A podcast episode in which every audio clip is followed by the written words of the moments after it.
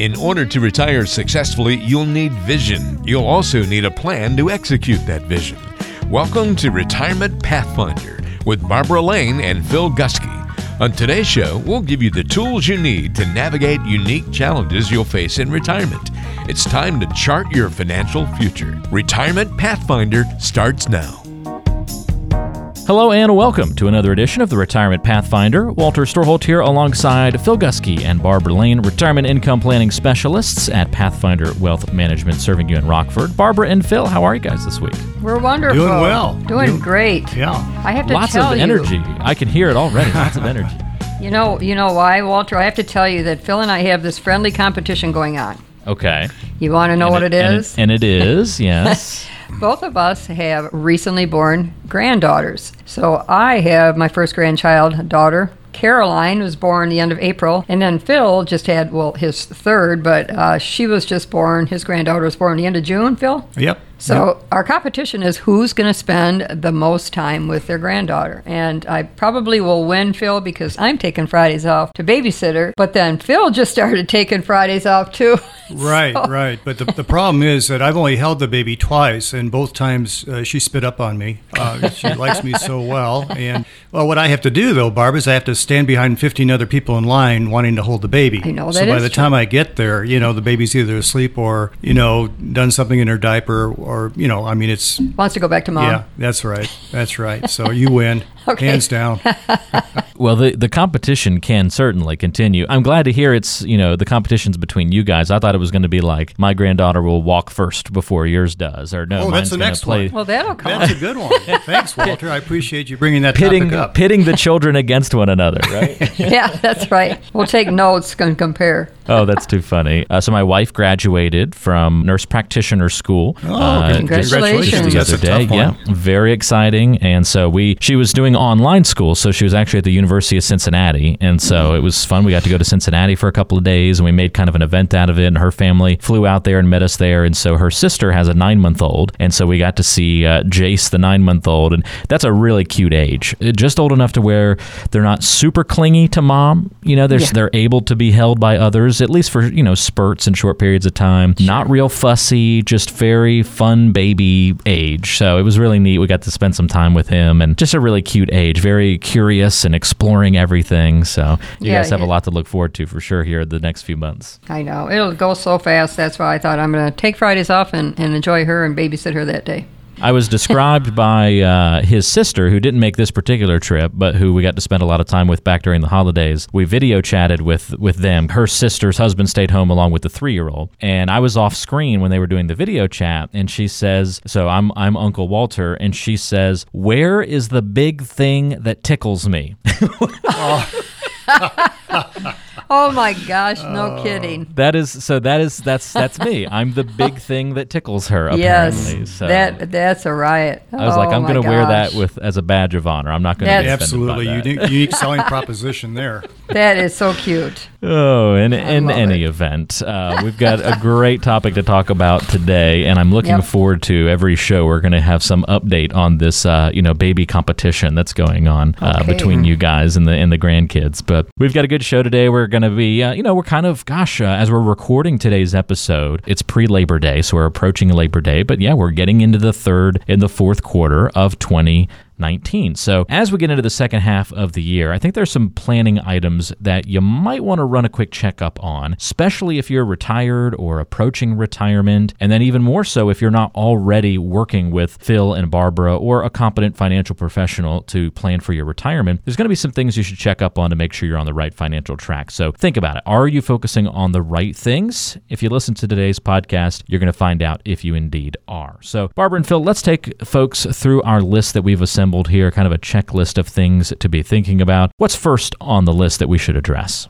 Well, first of all, we're going to talk about um, evaluating IRA and or Roth IRA contributions. So this can be a little bit complicated, Walter. So what I'm going to do for our listeners is just go over a set of rules. That would probably be most helpful. So this year, if you're over age 50, you're allowed to contribute $7,000 to a Roth IRA, provided you're within income limits. $6,000 if you're under age 50. You can also contribute $7,000 to a traditional IRA, but you do have income limits and you also have employer plan considerations. So it's there's a consideration if you're contributing to a 401k or, or a 403b or those type of plans. I would contribute personally to the Roth IRA before I'd contribute to the traditional. The income limits are much higher and the deduction you'd receive for contributing to a traditional IRA pales in comparison to the taxes you're going to pay down the road. So with the Roth there are no tax deductions now, but you have a tax-free account. So the question is, would you rather pay tax on the seed or on the harvest? I'd probably choose the seed and pay now as in the Roth IRA and pay later as in the traditional account when the account values can be sizable, and that's on the harvest. So you have people that are retiring with these sizable pre-tax accounts, and, I always tell them, you know, you own about two-thirds of that. The other third of that is owned by this silent partner called the IRS. But the same with contributions to a 401k. You can contribute $18,000 to a 401k Roth, whereas you can only contribute $7,000 to a Roth IRA. If you're over age 50, you can actually contribute $25,000 this year in a Roth 401k. And that shouldn't be overlooked because that's tax free income. That's tax free income someday. And who knows where taxes will be headed in this country, but the assumption is they're going to increase. A very important point with uh, consideration to how Roth 401ks are handled at retirement. When you roll over your Roth 401k into a Roth IRA, you start the five year holding period if you don't have a Roth IRA previously. So, just to keep things simple for you, if you're going to contribute to a Roth 401k, open up a Roth IRA and start it with $500. And then when you retire, you can roll over your Roth 401k right into the Roth IRA, and your five year holding period has likely already been satisfied. It's going to make things so much easier. So, I don't think the government ever said that they were going to make our lives simple. I guess this is probably the kind of stuff that actuaries dream about at night. But the bottom line is you actually have until April 15th of next year to contribute to either. And if you have a spouse that isn't working, don't overlook the fact that you can contribute to a spousal IRA as long as you have earned income. Yeah, Barb, also, we have to remind our listeners that the recent tax law change, the Tax Reduction Act of 2017, has given some great opportunity for people to accumulate some additional wealth by doing Roth conversions. And uh, depending on the person's cash flows from various sources and their income bracket, it's possible for them to take money out of their traditional IRAs, not pay taxes on it because of the high standard deductions, and then contribute that money to a Roth conversion account where the money accumulates tax free during their lifetime. So it's a win win. They take the money out of their IRA tax free, they put into a tax free Roth account for a conversion,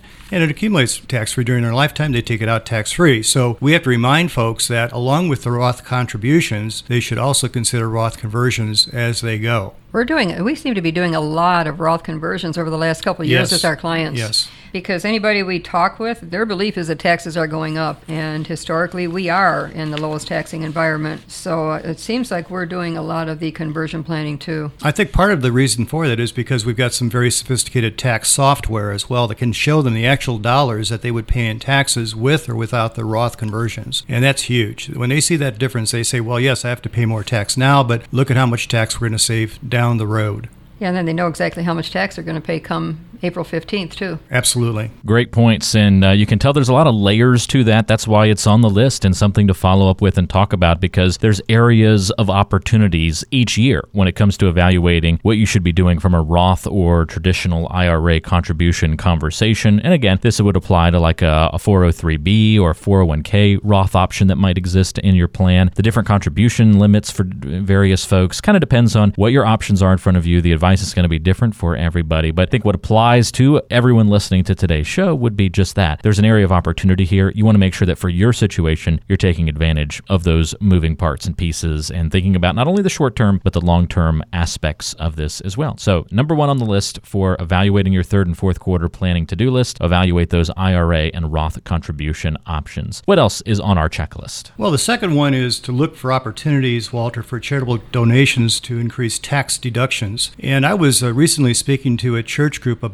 this very topic, and it was really amazing to me how confused and or uninformed people were about what they can actually give to their church or any charitable organization for that matter. Traditionally, everyone thinks of cash as the means of giving, and that is important. Cash is easier to give, it's easier to account for, and uh, it's the first thing that comes to mind. However, I presented to the group an idea of non cash assets to give.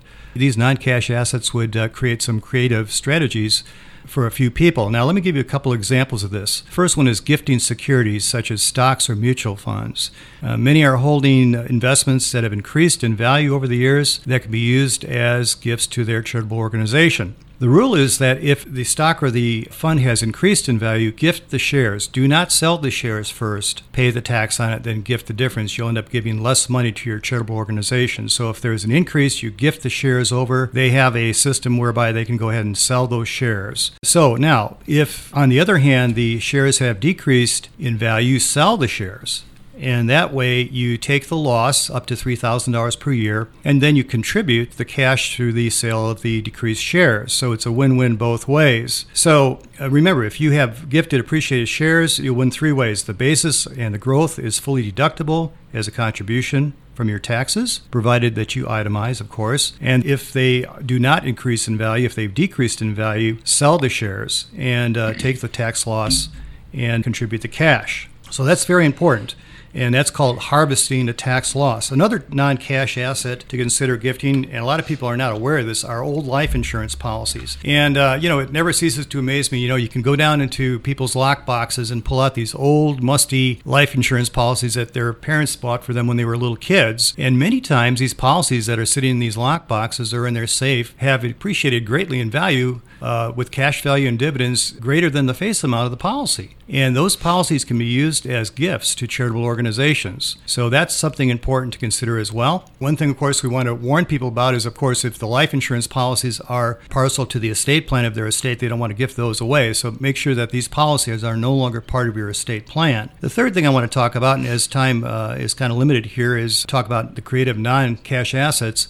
we want to talk a little bit about this thing that has occurred in the tax law recently that allows people that are taking their RMD, people that are 70 and a half years of age who have to take their required minimum distribution. Okay, I always say the bold print giveth, the fine print taketh away. So the government expects you to start taking money out of your IRA at a certain time, and it's age 70 and a half. They have something called an RMD, required minimum distribution. Uncle Sam wants part of their flesh back. So the new law that has been created recently works like this rather than take your RMD to yourself and pay the tax on it, you want to go ahead and have that RMD amount, that required minimum distribution, directly to your charitable organization.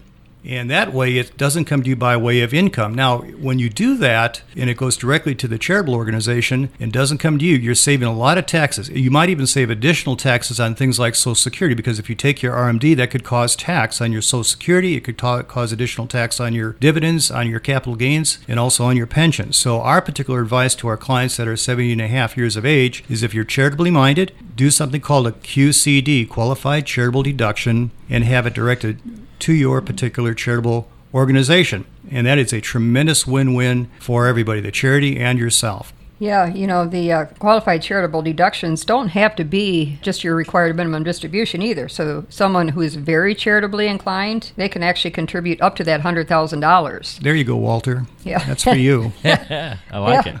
And then, but remember, uh, like Phil said, don't write a check to the charity after 70 and a half if you have an IRA account, because a credit is more often than not going to be better than a deduction. So a credit is a dollar for dollar. You, it's not counted as part of your income. It's almost always going to be more beneficial to the taxpayer than a deduction. But to be careful too, because uh, the charity that you choose to give to, you can't give to private foundations, you can't give to donor advised funds. So make sure you're working with someone who's qualified when it comes to this if, uh, if this is what you choose to do amazing. I would have never considered some of those things uh, to be able to utilize to benefit a charity or an organization that uh, you know that your your heart is close to, um, especially like the, the life insurance policies and using those to go toward charities. That's a really interesting and unique thing that I don't think the average person has probably thought through before or thought about implementing. So neat to be able to discover that on today's show. So that's a great thing to do in the third and fourth quarter as you uh, start thinking about the end of the year from a financial standpoint. Look at those charitable donations, uh, possibilities to increase some tax deductions there, and of course, do some good as well. That's another thing on our to do list. We've got two more items on the to do list for today's podcast. What's next on the list, guys? Well, let me take the one about uh, estimates on retirement income because I think that's so important to get updated estimates on your retirement income streams with pensions, Social Security, and etc. So, if you're within about three to five years of retirement, it would be wise to talk to a professional retirement income planner about your retirement because if you're planning for your retirement, it's important to know what your income is going to look like. So when we meet with people, it may make sense for some to take their Social Security right then. For others, it may make sense for them to hold off on their Social Security. Because remember, you can always retire, but that doesn't mean you have to collect your Social Security right away. Other considerations are from a tax perspective. Do you think taxes will increase, decrease, stay the same? Most people we talk to believe taxes will increase in the future, and so do we. Now, uh, one thing that people may not know when it comes to Social Security is if you are a spouse that has a low Social Security benefit, you may be entitled to a spousal add on once your spouse collects his or her benefit. This additional benefit is not on your Social Security statement, by the way. But if you work with someone who's qualified in the area of Social Security benefits, they would know this and be able to help you make a decision on when is the best time to take Social Security for both you and your spouse pension considerations very important. Whether it's a private pension or a public pension, private pensions have no COLA. So your payment continues to decline with inflation, and in 20 years' time, that's going to buy about half of the goods and services as originally planned. With public or government pension, you do have the 3% COLA added to your payment. Now, if you, you do want to know where the money is going to be going if something happened to both you and your spouse. So, with pensions, is there any possible payout if both something happened to you and your spouse at the same time? Oftentimes in pensions, there's nothing beyond the spouse. That's very important to know. But here's the greatest question when you're planning for your retirement How long will your money last? You have to know that. According to the centenarian, people who reach the age of 100 are the fastest growing segment of our population in the U.S. And right now, that's about 72,000 people. So, what we need to see for a successful plan at the last life expectancy is about a 70% success rate that they're going to have money. Generally, we take that out to at least age 95. If we see something less than a 70% success rate, then a person may have to work a little longer, or work part time, or take a second look at their expenses and see if there's anything they can change. So, if we didn't live for 30 years plus in retirement, a retirement plan would be pretty easy. It wouldn't take a lot of money, and if we only had 10 to 15 years in retirement, it, it, wouldn't take that much planning. But we have to plan for the what if you live this long question. So, as I said, if you're within three to five years of retirement, take a look at where you stand. We have so many people that come to see us and they're retiring in a year or they're retiring the year we speak to them. Sometimes that can be a danger.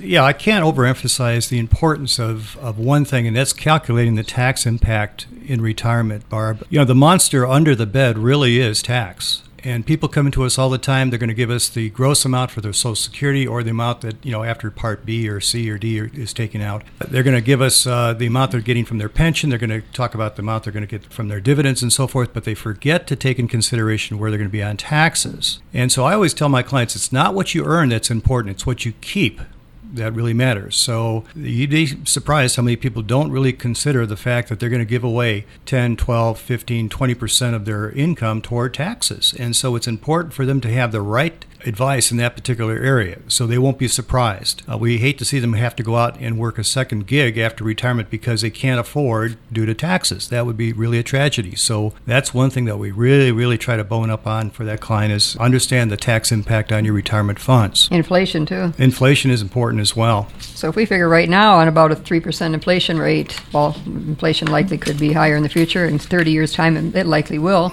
Um, but if we show our clients what expenses are today, and they're surprised in 10 years' time, but they're really surprised what those expenses are just based on a 3% inflation rate in 20 years, much less 30 years. But you have to allow for it. You do. It, you do. It's a great point that you guys make there because I've heard many stories before. I think you've shared a few. I've heard stories from other folks that I know as well who have had a major issue with their financial plan. And sometimes it's even with an advisor, or at least someone calling themselves an advisor. I think just this one piece of evidence alone would indicate they're not a holistic or, you know, comprehensive financial advisor, maybe Correct. just a, you know, a broker or something like that, but plans that don't assume any inflation or maybe really underestimate it to make the plan look better. Hey, and we included some uh, inflation in here so you're protected into the future. But you look under the hood of the financial plan, they took it to another financial advisor and said, oh, you're only assuming 1% inflation here. That's not realistic if we look out 20, 30 years. So look what happens to the plan when we throw in actual, you know, inflation, maybe 3% or so, and it changes the entire dynamic of the expected income and uh, the net at the end of the equation. And it's like, Right. boy, just that one missed detail in a plan throws the whole thing off. And that's kind of scary from a consumer standpoint. Yeah. Well, it's exactly right, Walter. In fact, uh, just calculating in the inflation and taxes alone could change the whole dynamics of the portfolio because, of course, the way we construct the portfolio is driven by the income needed. And if that income is uh, much greater because of inflation and taxes, then uh, we have to reconstruct it. It's a great Yeah. point. All right, last item on our third and fourth quarter planning to do list. I took an advanced peek at the list. I see that magic word rebalancing in there. What is the uh, final item on today's show?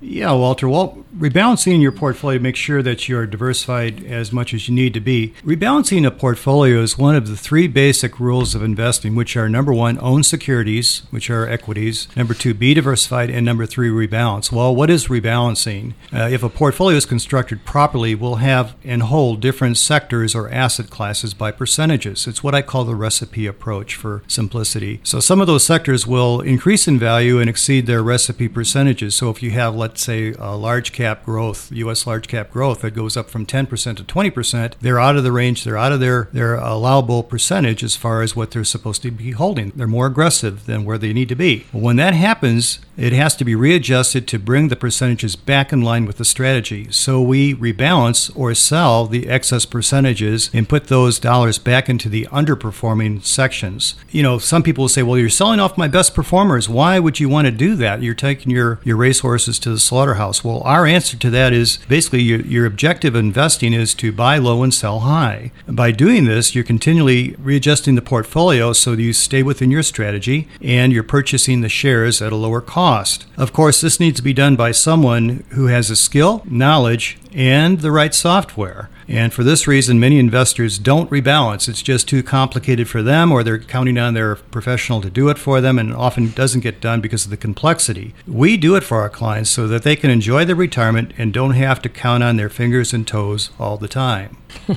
Well, from a risk perspective, too.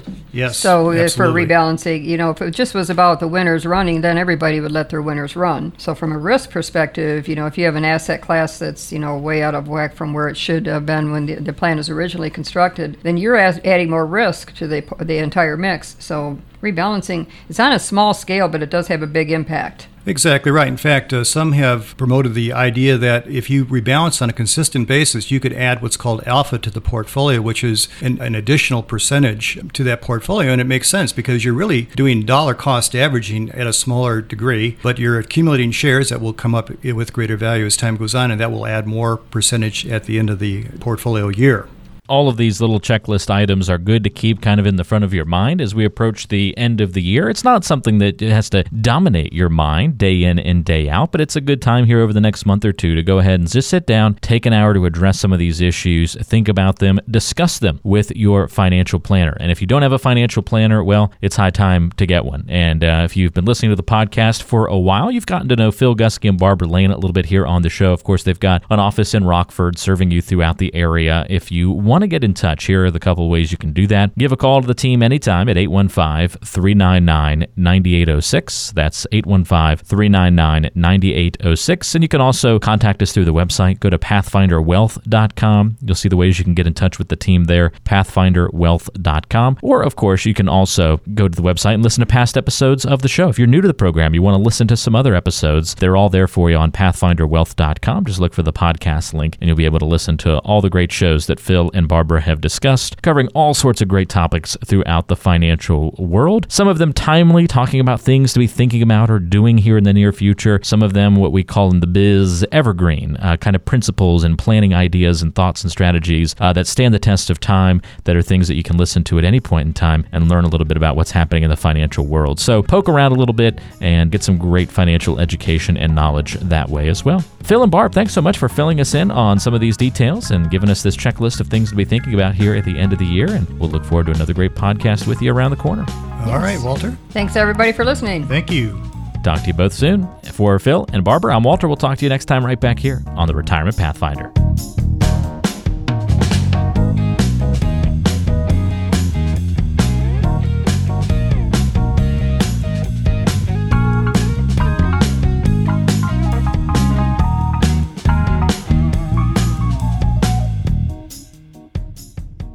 Information is for illustrative purposes only and does not constitute tax, investment, or legal advice. Always consult with a qualified investment, legal, or tax professional before taking any action.